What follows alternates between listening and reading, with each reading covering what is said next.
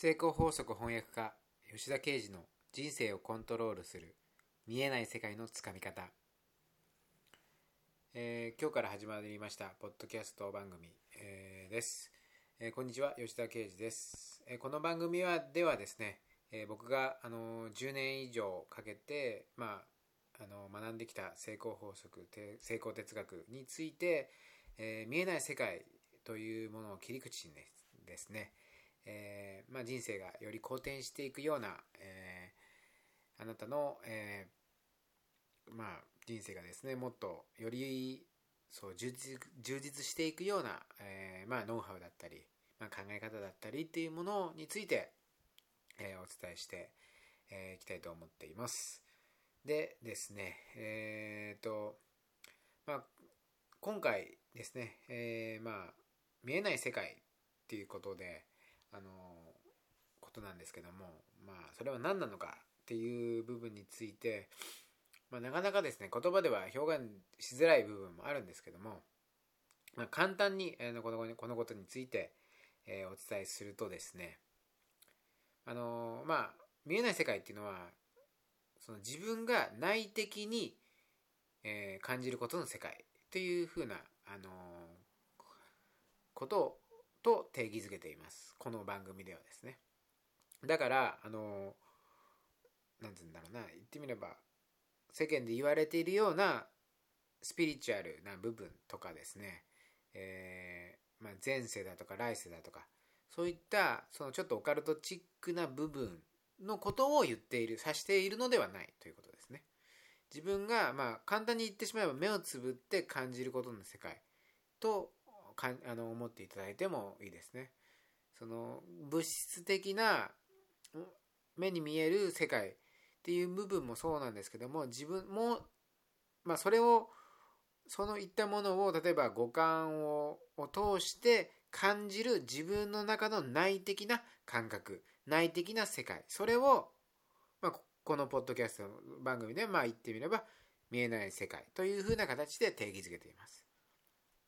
で僕は人生がうまくいく人生がを自分の思い通りにする人生をコントロールしていくっていうことについて一番と言ってもあの過言ではない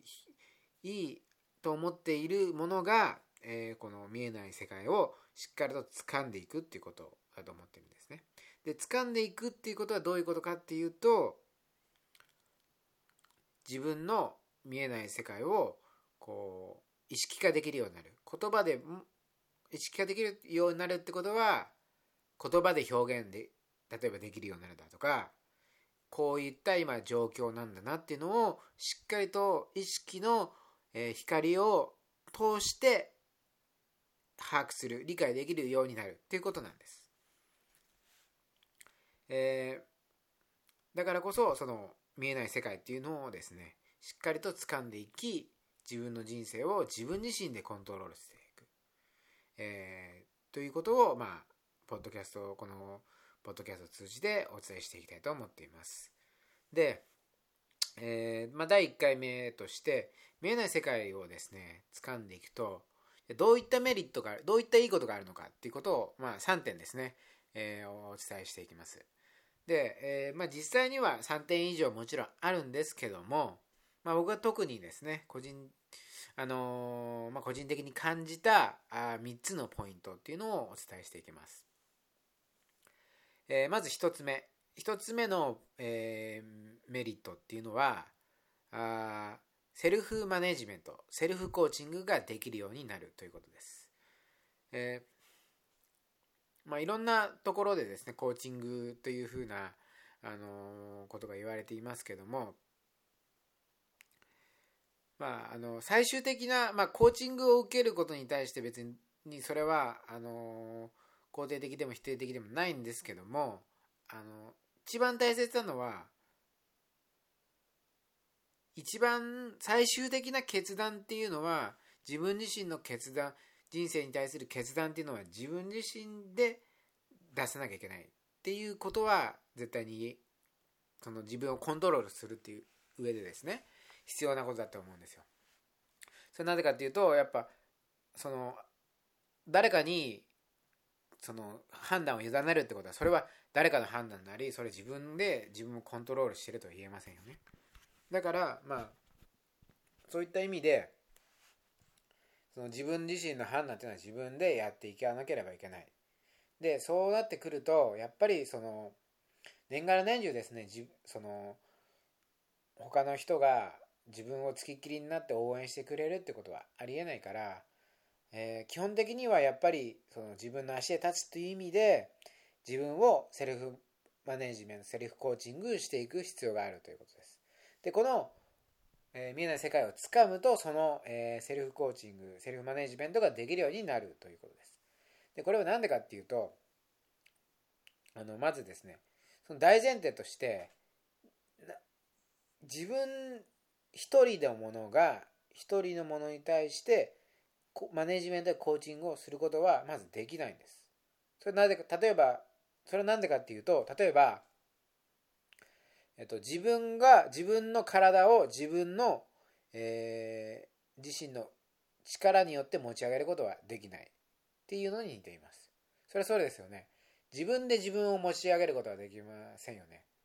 例えば他人を誰かが誰か他人を持ち上げることはできますよね。そのまあもちろんその体重が重かったりとか持ち上がらない場合もありますけどもあのいろんなそのなんつうねそういったよ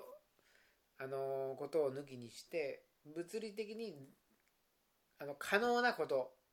じゃないですか誰かを持ち上げるっていうことは。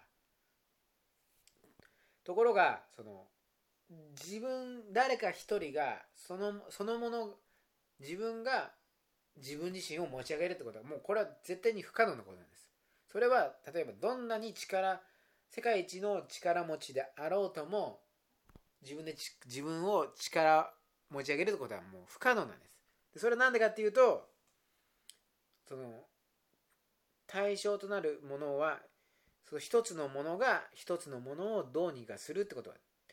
もう構造上不可能なことなんです。だからもし何かあるものがあるものに対してその何か影響を与えていくのであれば絶対にその対象がが一つであってはいけないということということなんですね。で見えない世界をつかむってことはどういうことかっていうと言ってみればその自分自身というものを見える部分意識している部分と意識していない、まあ、言ってみれば見えない部分に分離させるっていうふうな、あのことと同じ意味なんです。見えない世界をつかむっていうことは。別の言い方をすれば簡単に、簡単な表現をすれば、例えば意識と無意識に分けるみたいな、そんなようなニュアンスで、見えない世界をつかむと自分自身が分離されるんですね。で、分離されるから初めてさっきの話に戻って、別のものが別のものを持ち上げられるように別自分自身が自分あの見えている自分自身が見えない自分自身をマネージメントセルフコーチングできるようになる。ということなんですね。これがまず1つ目のメリットの、えー、セルフマネージメントセルフコーチングができるようになるということです。で2点目のメリットです。2つ目はえっ、ー、とこういった、まあ、見えない世界のことを、まあ、誰かに言葉で伝えられるようになるってことですね。見ええー、先ほどもお伝えした通り見えない世界をつかむってことは見えない世界を意識化できるようになるっていうことだから言葉にできるようになるっていうことですね。で言葉にできるようになるってことはそれを誰かに伝えられるっていうことです。で、えー、こういった成功法則だとかそういった自己啓発的なもののあの情報発信を見てるとどうしてもその言葉だけのの言ってみれば表面だけのような情報発信をしてる人が、あのー、多かったりするわけですね。で言葉っていうのは実は何かそのなんつうんだろうなこう言ってみればアナログをデジタルに変換したようなニュアンスなんですね。だからそのアナログでそのアナログ時計とアナデジタル時計の違いってデジタル時計だったらその1234個ってその1秒単位ですけども秒アナログ時計だったらあそのデジタルだったらその1秒単位だけどもアナログだったらばその0と1のその間も刻むことができますよね。その0と1の間をはしょったのがデジタルなんです。で、0と1の間をはしょったのが言葉なんです。だから、その言語外の情報、その情報をがない情報発信っていうのは言ってみれば薄っぺらくなってしまうんですね。だからそうでなそうではなくてその情報発信をより濃くしていくためにはその0と1の間のその何かわからないけど言葉にはできないんだけども確かにあるもの。確かに見えないけども存在。そこには存在しているもの。それを伝えられるようになるってことによってそこに厚みだったり深みだったりっていうのが出てくるわけです。だからその2点目のポイントとしてはその誰かに伝えるようになるということ。そしてその自分の発信する情報。に対して深みを厚みを持たせられるようになるということ。これが見えない世界をつかむと、えー、得られる2点目のメリットです。そして3点目。3点目のメリットとしては、えー、僕はこれがですね、えー、一番あの大大事だなというか非常に自分自身を振り返ってみてよかったなと思うことなんですけども、え3点目の、えそのメリットっていうのは、え当たり前のことを当たり前のことが本当に本当は一番大事なんだなっていうことが頭ではなくて体を通して分かる。腑に落ちるっていうことなんです。当たり前のことが本当は一番大事なんだっていうことが腑に落ちるということを得られるというね。3点目のメリットとして。これはどういうことかっていうと、えー、まあ、成功法則とかそういうことで結局言われてるのは行動しましょうっていうことだと思うんですよね。で、その、結局は一歩歩いて、もう一歩歩いて、で、それまた、あの、つまずいたとしてもまた立ち上がって、もう一歩、もう一歩、もう一歩っていうふうに歩いていくしかもう結局進んでいく方法というかもうそれしかないわけですよ。ところがその結局その成功法則的なそのテクニック的なノウハウ的なものを求めてるってそういう方向じゃなくってもっとなんか楽になんかできるんじゃないかっていうその打算的な気持ちがあるからそういったそのテクニック論だとかノウハウ論に走ってしまうんですけども結局そういった方向にあの向かっていってもまあ大したものは得られないんですよね。そうではなくて結局一番大事なのって一つ一つのことを積み上げていくことなんだなってまあ当たり前なことですよね。でその当たり前なことを見えない感覚をつかめるとその体感覚で感じることができるんですよね。あ自分自身のそのなんつうんだろうなこの感覚っていうのを結局一つ一つあの積み上げていく。一つ一つ成長させていくことしかないんだなっていう現実が突きつき突きあの目の前にですねあのこう提示されてしまうわけですよね。でそれによって、えー、あ結局もう自分が一歩一歩進んでいくしかないんだなっていうことが腑に落ちるっていうふうな、まあ、経験が実際にあったんですけども、まあ、そういったことをですね得られるっていうことがあの3点目のメリットです。でまとめますと1点目が、ま、セルフコーチングセルフマネジメントができるということ、えー、2点目が誰かに伝えられるそしてその伝える情報発信に深み厚みが出てくるということそして3点目。3点目は、えー、当たり前のことが本当は本当は大事なんだなっていうことが、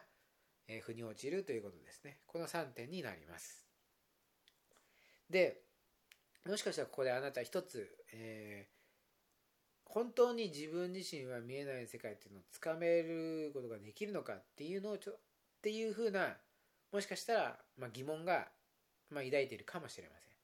で、えー、僕ははっきりと言えるんですけども、その答えに対しては、掴むことはできますと申し上げることができます。えー、というか、あのもうすでに掴めていますということを、まあえー、この次の話であの説明していきます。まあ、もう掴めてるんだったら、ね、やる必要はないじゃないかって思うかもしれないけども、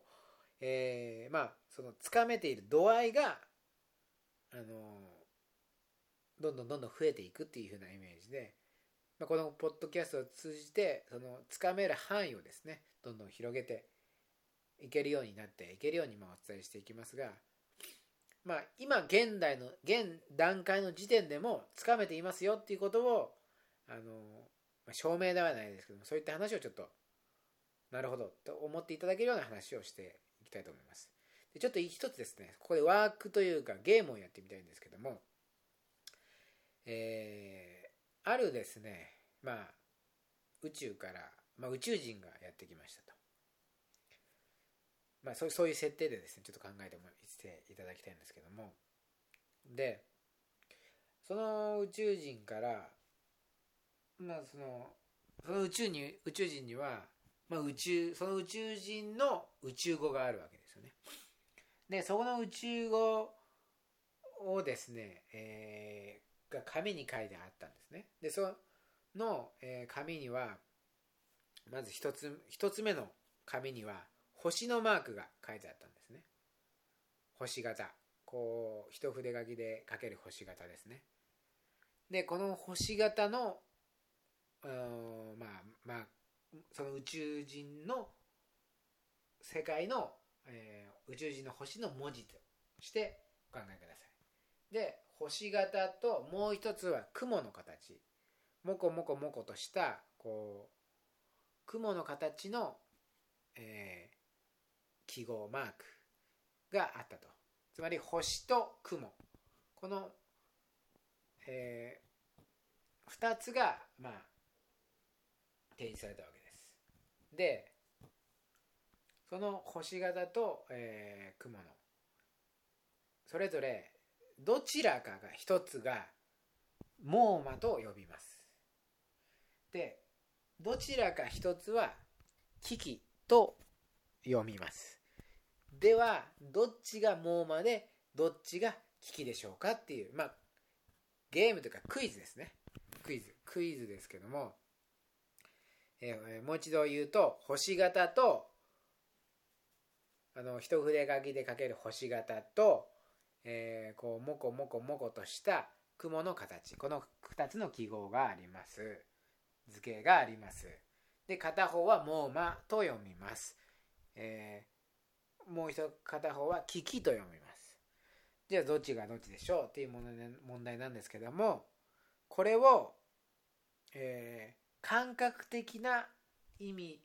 感覚的、見えない世界なんでね、見えない世界なんで、見えない感覚的なものを通してちょっと考えていただきたいと思います。はい。ではですね、まあもうちょっとまあそんなに難しくはない。っていうか多分わかる。そのこのクイズに裏とかはないのでもう素直に答えていただければ大丈夫ですので、えー、ということで、えー、正解を発表します。正解は、星型の方が危機で、えー、雲のモコモコモコとした方がモーマになります。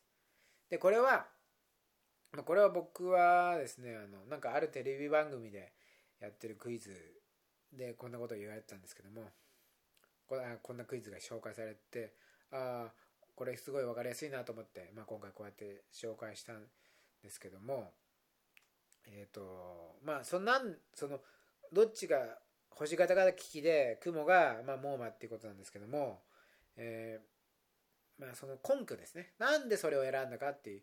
いうところが大事です。でおそらくまあ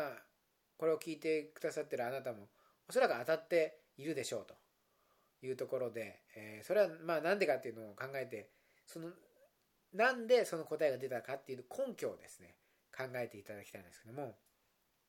で根拠はその感じですよね。その図形から得られる印象図形から得られる感覚。そしてその音から得られる印象音から得られる感覚。これがどっちがどっちかフィットしてるかっていうのをおそらく考えたと思うんです。星型っていうことはこう鋭角ですよね。鋭角でありとんがってます。雲のモコモコモコっていうのはこう滑らかでふわふわな感じがあります。つまり図形から図形の見た目からそこから何か私たちっていうのは見えない感覚を得ることができるわけです。そして同様に音もそうです。キキっていうのはこう鋭い感じがしますよね。キッキッまあその言い方とかって言われてしまうと あのちょっとあれなんですけども言ってる意味はこう分かると思うんですよ。その木っていうこうとんがった感じがありますよね。で逆にもうモーマの「おー」っていうそのなんつうんだろうな母音母音ですか？そのあいうえおの「おー」っていうのはこうこもった感じでこうちょっともごっとしてる印象がありますよね。で「ま」もそうですよね「ま」っていうそのもこっとしたその印象が得られるだからこそ、えー、モーマはそのモコモコとした図形の印象とあのつながりキキっていう尖ってる感じっていうのはその鋭角的な星型のと結びつくってことです。で、えー、おそらく、まあ、これをおそらくあそのこのクイズに対してあの正解出たと思いますしもし外れたとしてもこの説明をこの根拠とを聞いてあなるほどなとは思っていただけたと思うんですよね。でそれを思っていただけたってことはあなたは今この瞬間も見えない世界をつかめているってことですよね。それが僕の言ってる、まあ、言ってる目れば見えない世界のことなんです。でこういった感覚的なものを掴んでいくと言ってみれば人生をコントロールちょっと飛躍してますけどもそういったことなんです。自分の中に生まれてくるいろんな感覚いろんな見えないけども何か感じられるものっていうのが、えこういったその今の言ったキキとモーマの受ける印象みたいな感じでですね言ってみればそのいろんな普段の生活の現象とか起こるべきことに対して起こる感覚と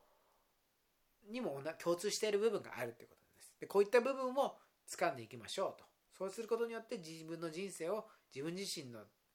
手でコントロールしていけますということをまお伝えしたいわけですね。えー、ということで第1回目はですねこういった形で、えー、あなたにも見えない世界をつかむことができるんだっていうこととそしてつかめるようにもっともっとですねこの見えない世界をつかめているようになっていくとあのすごい素晴らしいメリットが得られるということ。それはセルフマネジメントができる。そして誰かに伝えられるようになる。そして3つ目が当たり前のことを当たり、本当の意味で腑に落ちるということですね。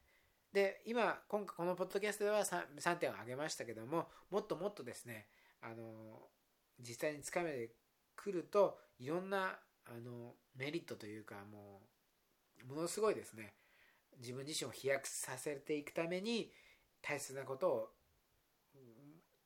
があの得られるようになりますのでもう3点どころではないあのことでになりますのでですね。まあそういったことをですねより多くですね掴んでいけるようにこのポッドキャストではあの日々、まあ、お伝えしていきたいと思いますので、えー、ぜひ次回もですね聞いていただければと思います。それでは、えー、第1回目聞いていただきましてありがとうございました。えー、吉田啓二でした。